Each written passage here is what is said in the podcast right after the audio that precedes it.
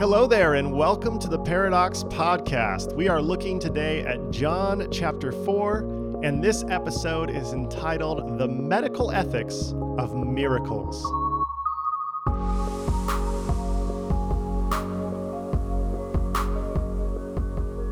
We need to review what makes John's gospel different than the other three gospels in order for us to talk about medical ethics, miracles, and John chapter 4. Sometime around the year zero, Jesus was born, and sometime around the year 30, Jesus died. Now, some say he rose from the dead. About 40 to 50 years later, a man named Mark sat down and wrote a biography about Jesus, which would eventually become Mark's gospel.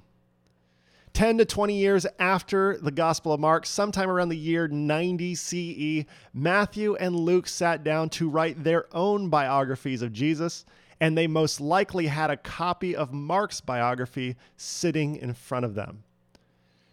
10 to 20 years later, sometime between the year 100 and 110 CE, John sat down, looked at the other three Gospels, and said, What this story about Jesus needs is some poetry. For that reason, the Gospel of John is more concerned with allegories and metaphors than historical accuracy.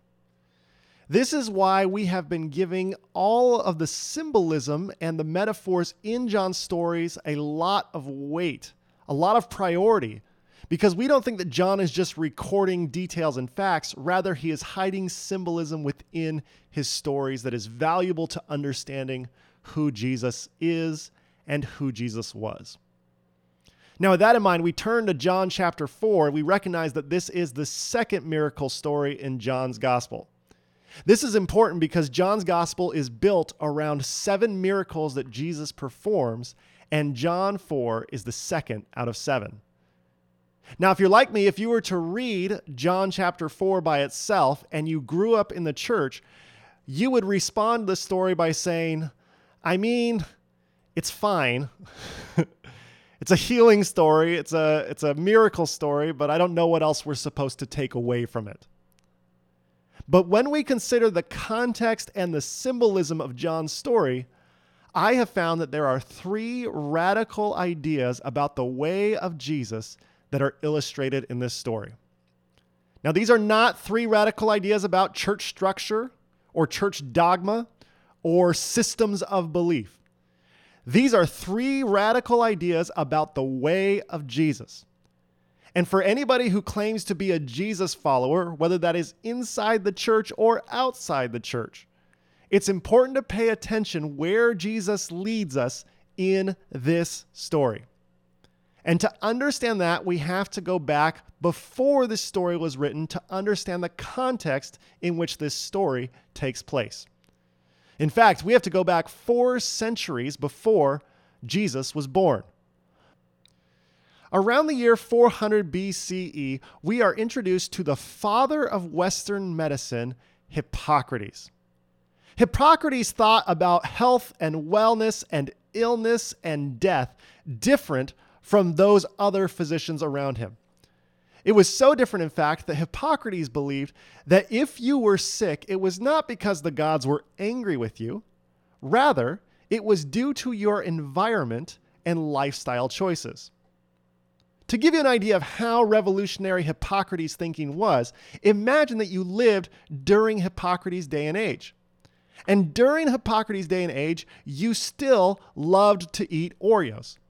But you ate a lot of Oreos, three boxes a day, in fact. And after eating three boxes of Oreos a day for seven days a week, you started to feel very, very sick most of society would look at you and say, Oh man, the gods are angry with you. You need to repent. You need to tell the gods you are sorry, and then they will help you to get better. Hippocrates would hear all of society saying this. He would come up to you and say, You know, I think everyone else is wrong. I think if you lay off the Oreos, you might feel better. And if you listened to Hippocrates and stopped eating the Oreos and got back to being well again, you would look at Hippocrates and say, This man is ahead of his time. Now, Hippocrates believed in humoral medicine, which believed that the body was composed of four main substances. This humoral medicine has largely been debunked by the scientific community. But where Hippocrates is still celebrated is for the medical ethics he introduced in the 5th century BCE to the Greek and to the Western world. After his death, several of his students took his most famous teachings or tenets of ethics and compiled them into something that the Western world calls the Hippocratic Oath.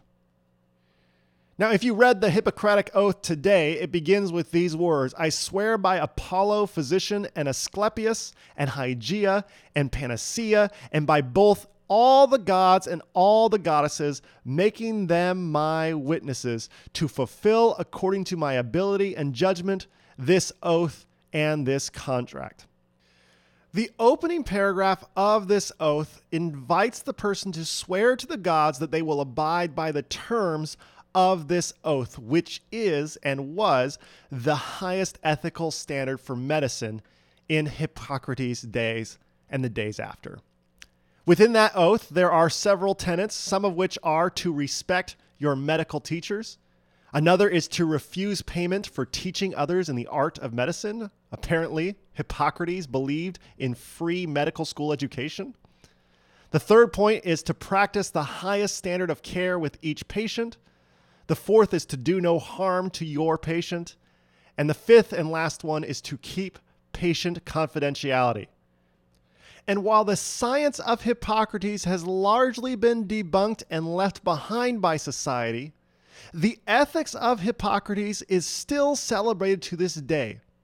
In fact, if you go to any med school graduation in the country, they are more likely than not to end the graduation with the graduates reciting the Hippocratic Oath.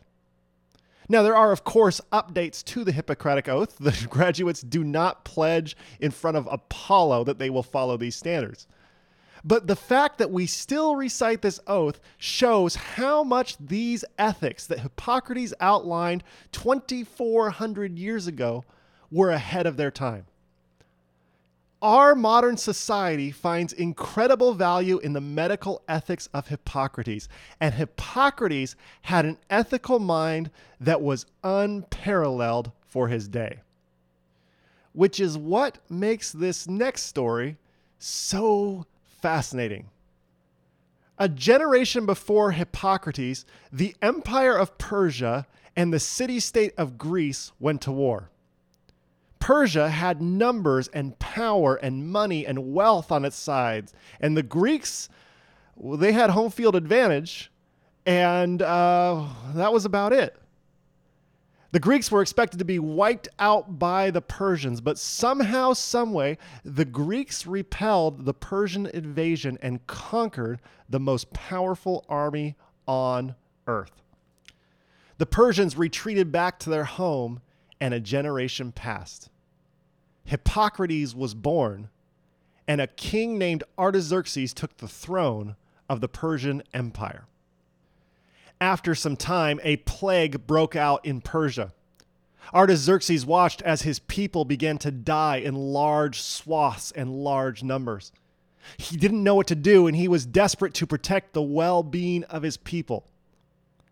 Amid massive amounts of death, an advisor approached Artaxerxes and said, I have heard that there is a doctor in Greece who is smarter than anyone else in the world.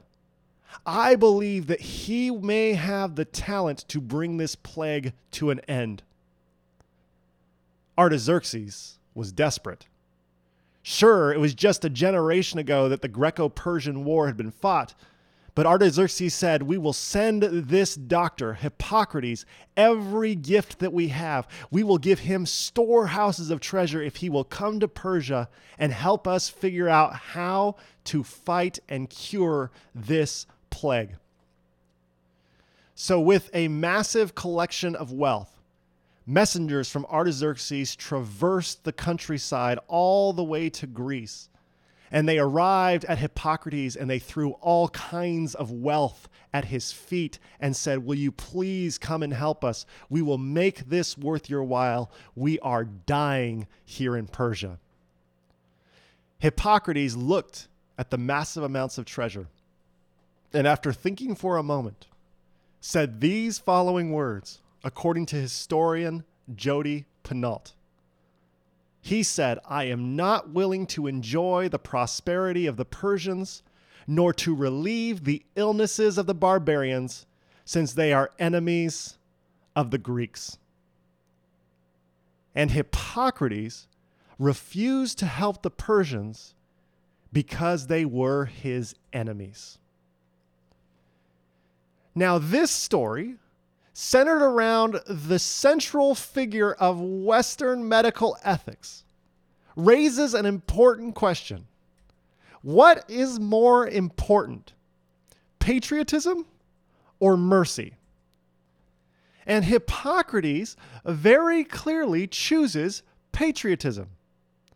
It doesn't matter if he can gain all kinds of wealth from helping people who are in their hour of need because Hippocrates cannot be bought. He will be allegiant to the Greek Empire and do whatever it takes to help the Greek Empire go forward. About 400 years later, the Greco Roman biographer Plutarch was born. Plutarch lived from 46 to 120 CE during the lifetime of John who wrote the gospel we are studying. Plutarch recorded this story of Hippocrates and Artaxerxes. Now, we don't know if this story actually happened, but what's important for us to acknowledge is that this story was being told during Plutarch's day and age, so much so that he wrote it down. I bring this up because the story of Hippocrates and Artaxerxes circulated in Hellenistic culture during the time of Jesus and John. We can never know for sure whether Jesus or John heard this story. But what we can know with certainty is that this story was circulating as an ethical dilemma and an ethical question in the same culture and same area that Jesus and John lived during their lifetimes. One of the pressing ethical questions during Jesus and John's lifetime was whether patriotism was more important than mercy when it came to people who were sick. This is the background question that we must keep in mind when we read John chapter 4. We read in verse 46 Then Jesus came again to Cana in Galilee, where he had changed the water into wine. Now there was a royal official whose son lay ill in Capernaum. We need to stop here for just a minute and acknowledge what a royal official was. First century Palestine was ruled by the Roman Empire. And the way the Roman Empire worked is that they would go around conquering cities and then subjugating the conquered to be part of the Roman Empire so that the conquered would start paying taxes and make the Roman Empire more wealthy. The Romans weren't stupid.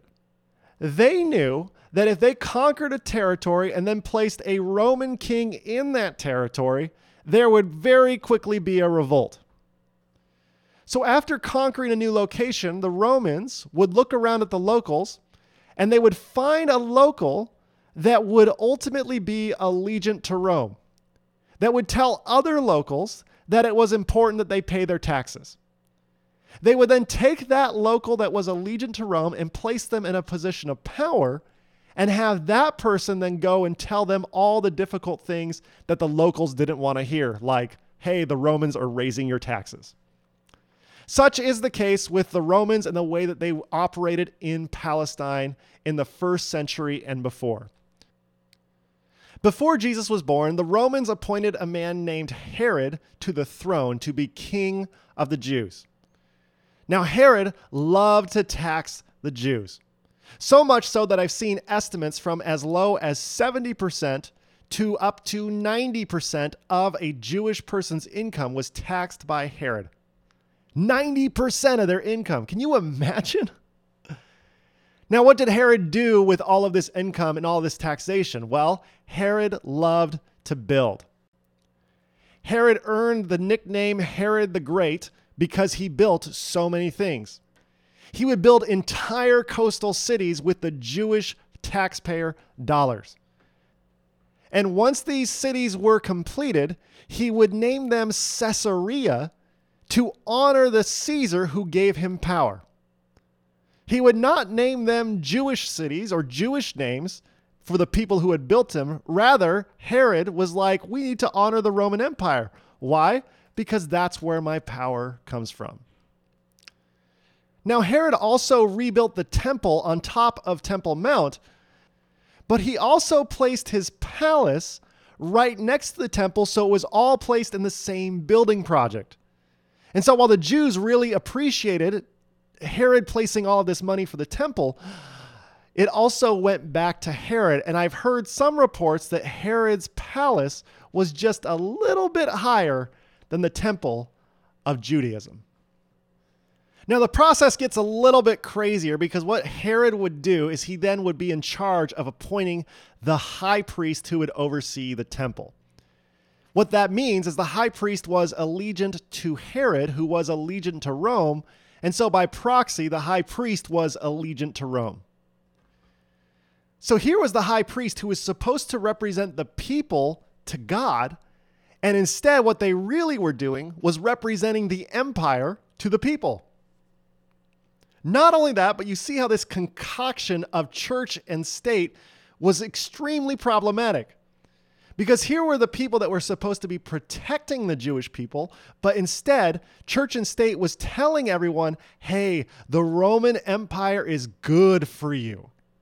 And then they would tax them 70 to 90% of their income.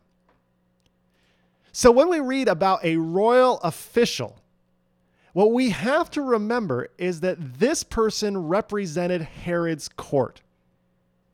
This royal official probably lived an extravagant lifestyle on the backs of poor taxpayers like Jesus of Nazareth.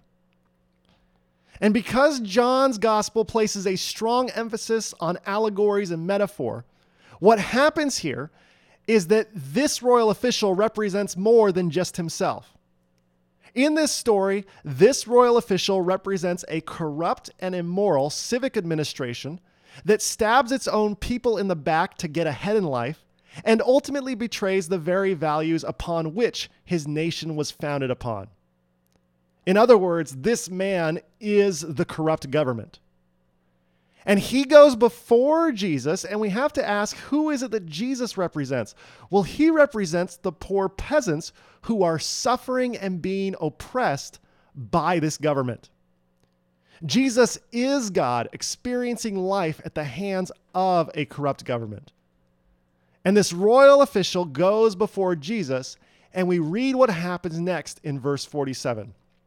When the royal official heard that Jesus had come from Judea to Galilee, he went and begged him to come down and heal his son, for he was at the point of death. So, this man representing Herod's court goes before Jesus and begs him for help, begs him for mercy. And I have to ask you at this point if you were Jesus, what would you do here? Imagine that someone who has been hurting you comes to you and asks you for help. What would you do here? I must confess that I would have a very difficult time helping this man in his hour of need. I mean, if I'm really living and walking in the shoes of Jesus and I've been taxed out of my mind, I've seen how this puppet government doesn't really care about the people it's betraying, but instead just cares about their own advancement in this life. Man, I would have a hard time helping him. At the very least, what I would do is I would start to bargain with him. I would say, Sure, I will help you right now, but I need to see some help from you in the future. I need to see how this is going to kick back to me because I'm tired of this system. I can imagine that I would say to this person, I am going to help you, but I need to see some real reform from you and from the administration you represent.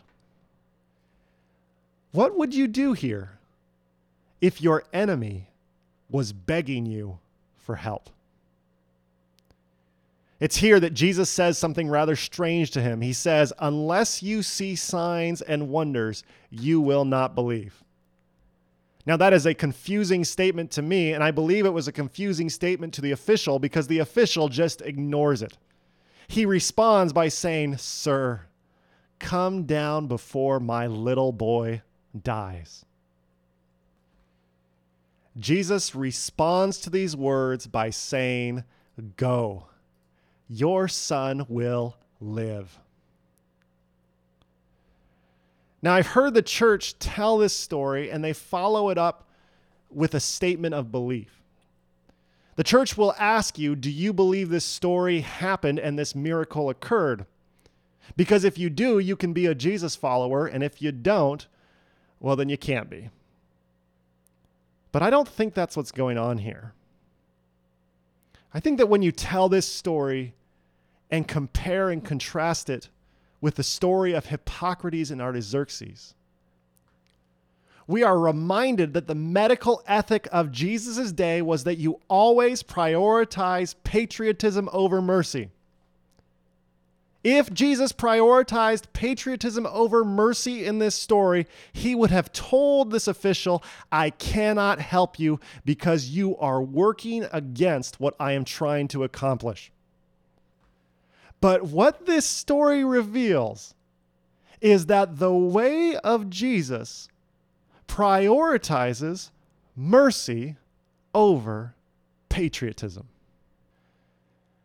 One of the most horrific realities of our day is the fact that right now, our government, the American government, is separating children from their parents and locking kids in cages in an effort to send a strong message about undocumented migration. You know what this is? This is a prioritization of patriotism over mercy.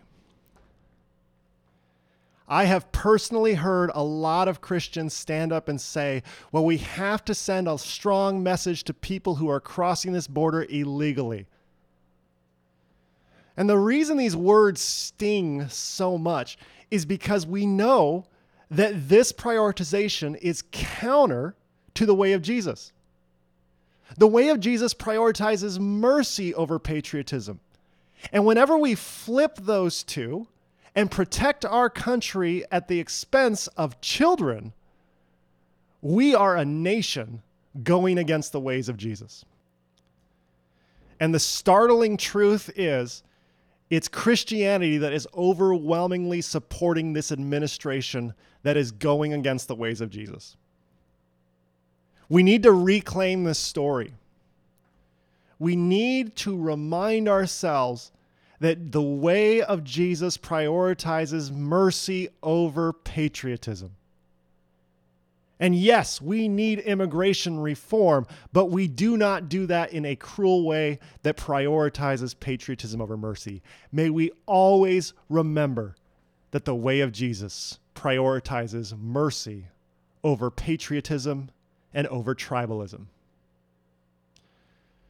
So Jesus says to the official, Go, your son will live. We then read the man believed the word that Jesus spoke to him and started on his way. As he was going down, his slaves met him and told him that his child was alive. So he asked them the hour when he began to recover. And they said to him, Yesterday at one in the afternoon, the fever left him. The father realized that this was the hour when Jesus had said to him, Your son will live. So he himself believed along with his whole household. This story has completely changed, and that change can be found in this verse. Because John no longer refers to this man as the royal official. But instead, in verse 53, he now calls him the Father. Oh man, John is brilliant, in my opinion. And he's brilliant because this whole picture of who this person is has changed, hasn't it? Because when I read the Father, I identify with this man as a father myself. I also have a son. His name is Bodhi. He is three years old. And I cannot imagine what I would do or who I would beg if my son fell ill. So I go from seeing this man as my enemy and seeing him as representing the corrupt government that has oppressed me. I see him embodying evil and embodying sin. And by the end of this story, John is asking me to see him as a father. My brothers and sisters, the second radical idea in this story is that the way of Jesus empathizes with the humanity of our enemies. And I don't know about you, but I will tell you that I have a very difficult time seeing the humanity of my enemies. Man, when somebody crosses me, I want to get revenge very, very quickly. And when I read about the way of Jesus empathizing with humanity of our enemies, or when Jesus tells us to love our enemies, I will tell you that's a challenge so much so that when people ask me what's the hardest part about being a Christian, I always tell them it's learning how to love my enemies. And when someone crosses me, oh, you know how you feel? So when people ask me, like, what do you do to learn how to love your enemies? I always say, well, it's a process but one of the first things I do is I try to restore some sort of humanity and I try to see this person as a human being who has wronged me. And the way that I go about doing that is I first begin by asking myself is this person a father or is this person a mother? If the answer is yes, then I say out loud the names of their children. And I remind myself that this person represents more than just themselves. They are trying to raise a family just like me. Now, if this person does not have kids, I ask myself, is this person married? And if the answer is yes, when I feel that I'm getting angry and if I'm alone, I will say the name of this person's spouse out loud to remind myself that this person is more than just them. Now, if this enemy is not married uh, and doesn't have kids, then I will ask myself, who is this person's parents? And if I can learn the name of this enemy's parents, then I say those names out loud when I start to feel angry to remind myself that these parents and this person represent more than just themselves. I do this in an effort to mirror and mimic what John teaches us here that yes, this person represents the corrupt government.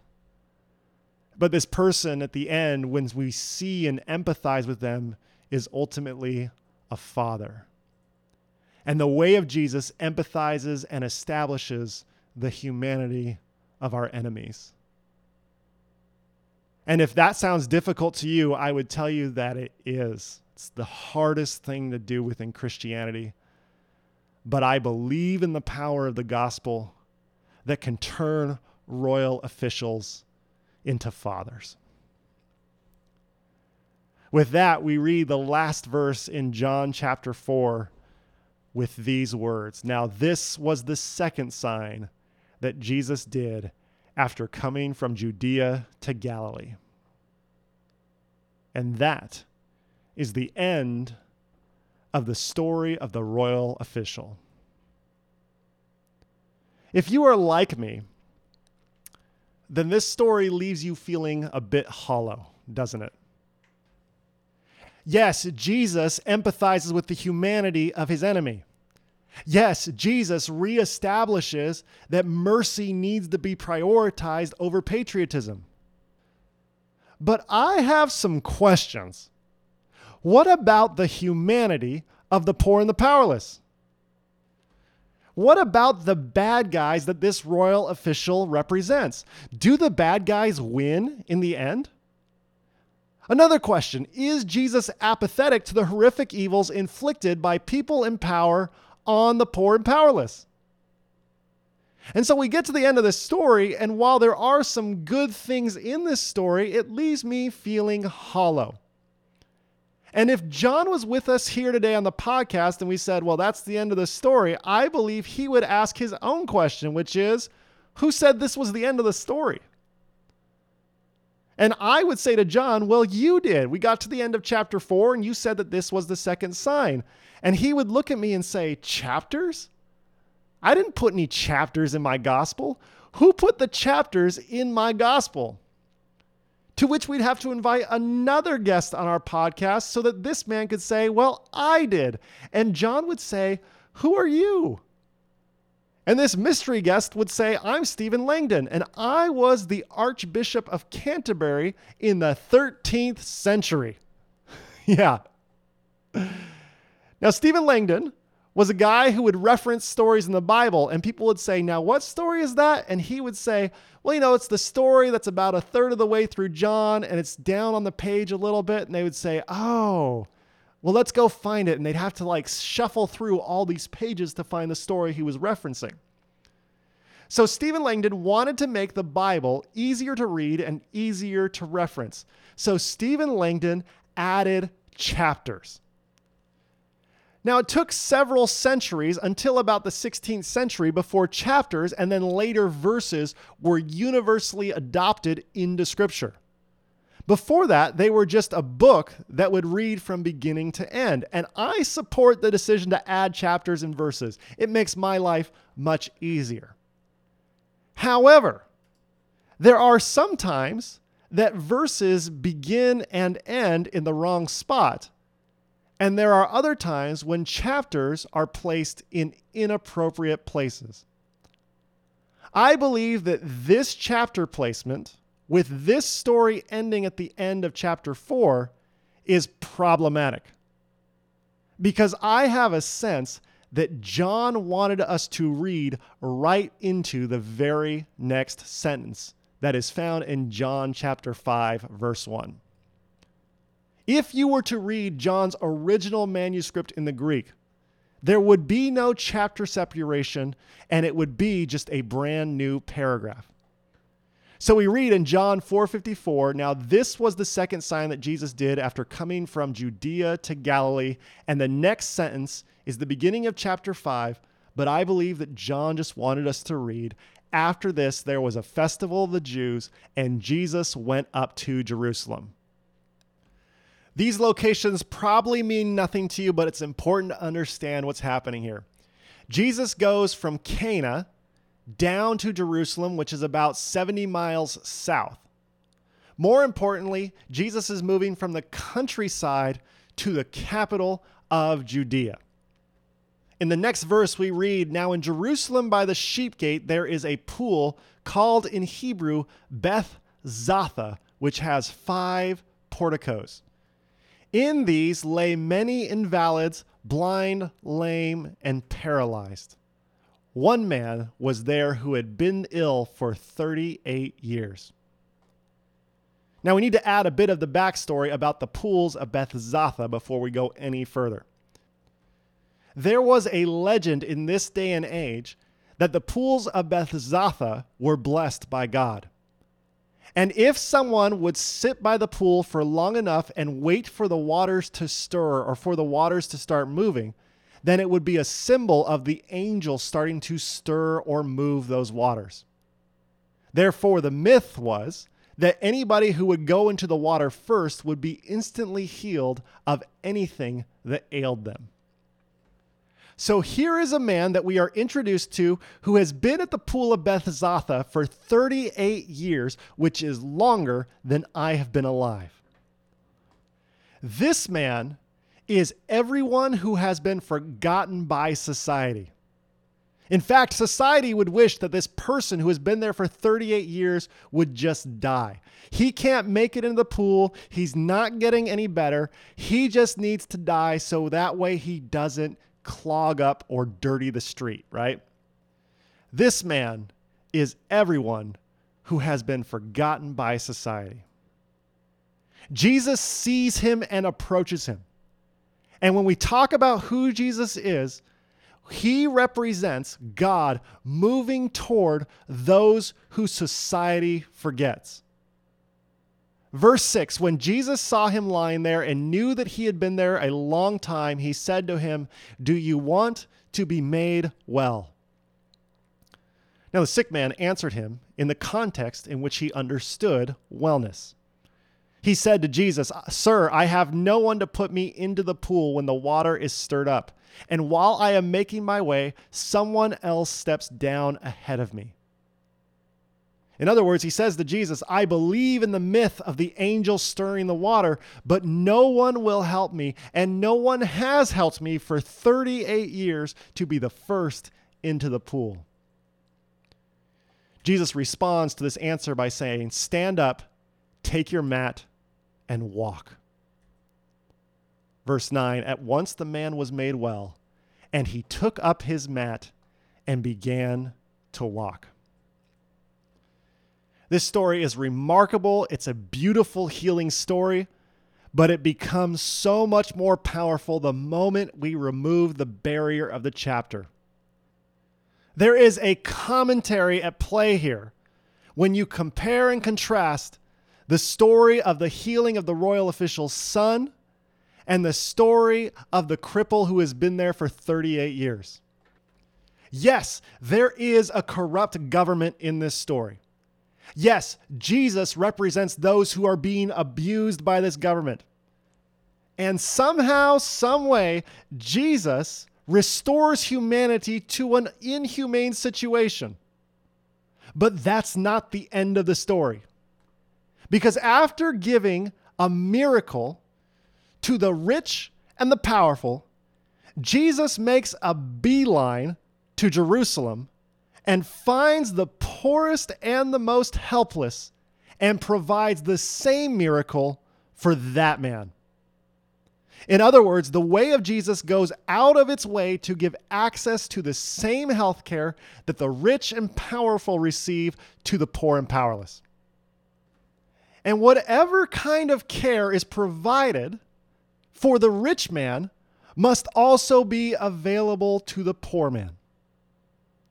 Now, it's here that you may recoil and say, Oh, Craig, this podcast and the pulpit are no place for politics. Why did you have to make this a political sermon? This doesn't belong here. To which I would say, Oh, yes, it does. Because when John tells us the story of a royal official, we have to remember that this royal official is a political figure. These two stories are a political story and a political statement. In the fact that when you have a cure or you have medicine or you have care, whatever happens for the richest must also happen for the poorest in order for there to be medical justice, right? And the tragedy of American politics today is that we've made healthcare a partisan issue. While John's story is a political story, it is not a partisan story. And if you are listening to this story and this podcast, and you're trying to place me into a political party, it's at that moment that I would say that the political establishments have won. The political establishments want you and me to believe that healthcare is a partisan issue. It's not. Any healthcare system or healthcare plan that provides greater care for the rich than the poor is against the way of Jesus. And I'm not here to tout a candidate, I'm not here to tout a party. What I'm here to say is this anyone who works toward providing the same level of care for the rich as for the poor is someone who is walking in the way of Jesus. And what I find so inspiring about these two stories is how Jesus offers generously this health care to someone who is his enemy. He then immediately takes a trip to Jerusalem and finds the person who has suffered the most from that corrupt government and offers him the same health care. This reveals the third radical idea about Jesus in this story. The way of Jesus works tirelessly toward justice in our healthcare system.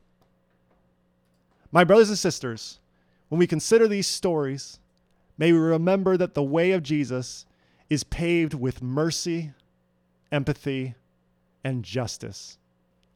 And may we boldly follow Jesus and embody mercy, empathy, and justice to others and to ourselves. May you see and embrace Jesus Christ in all.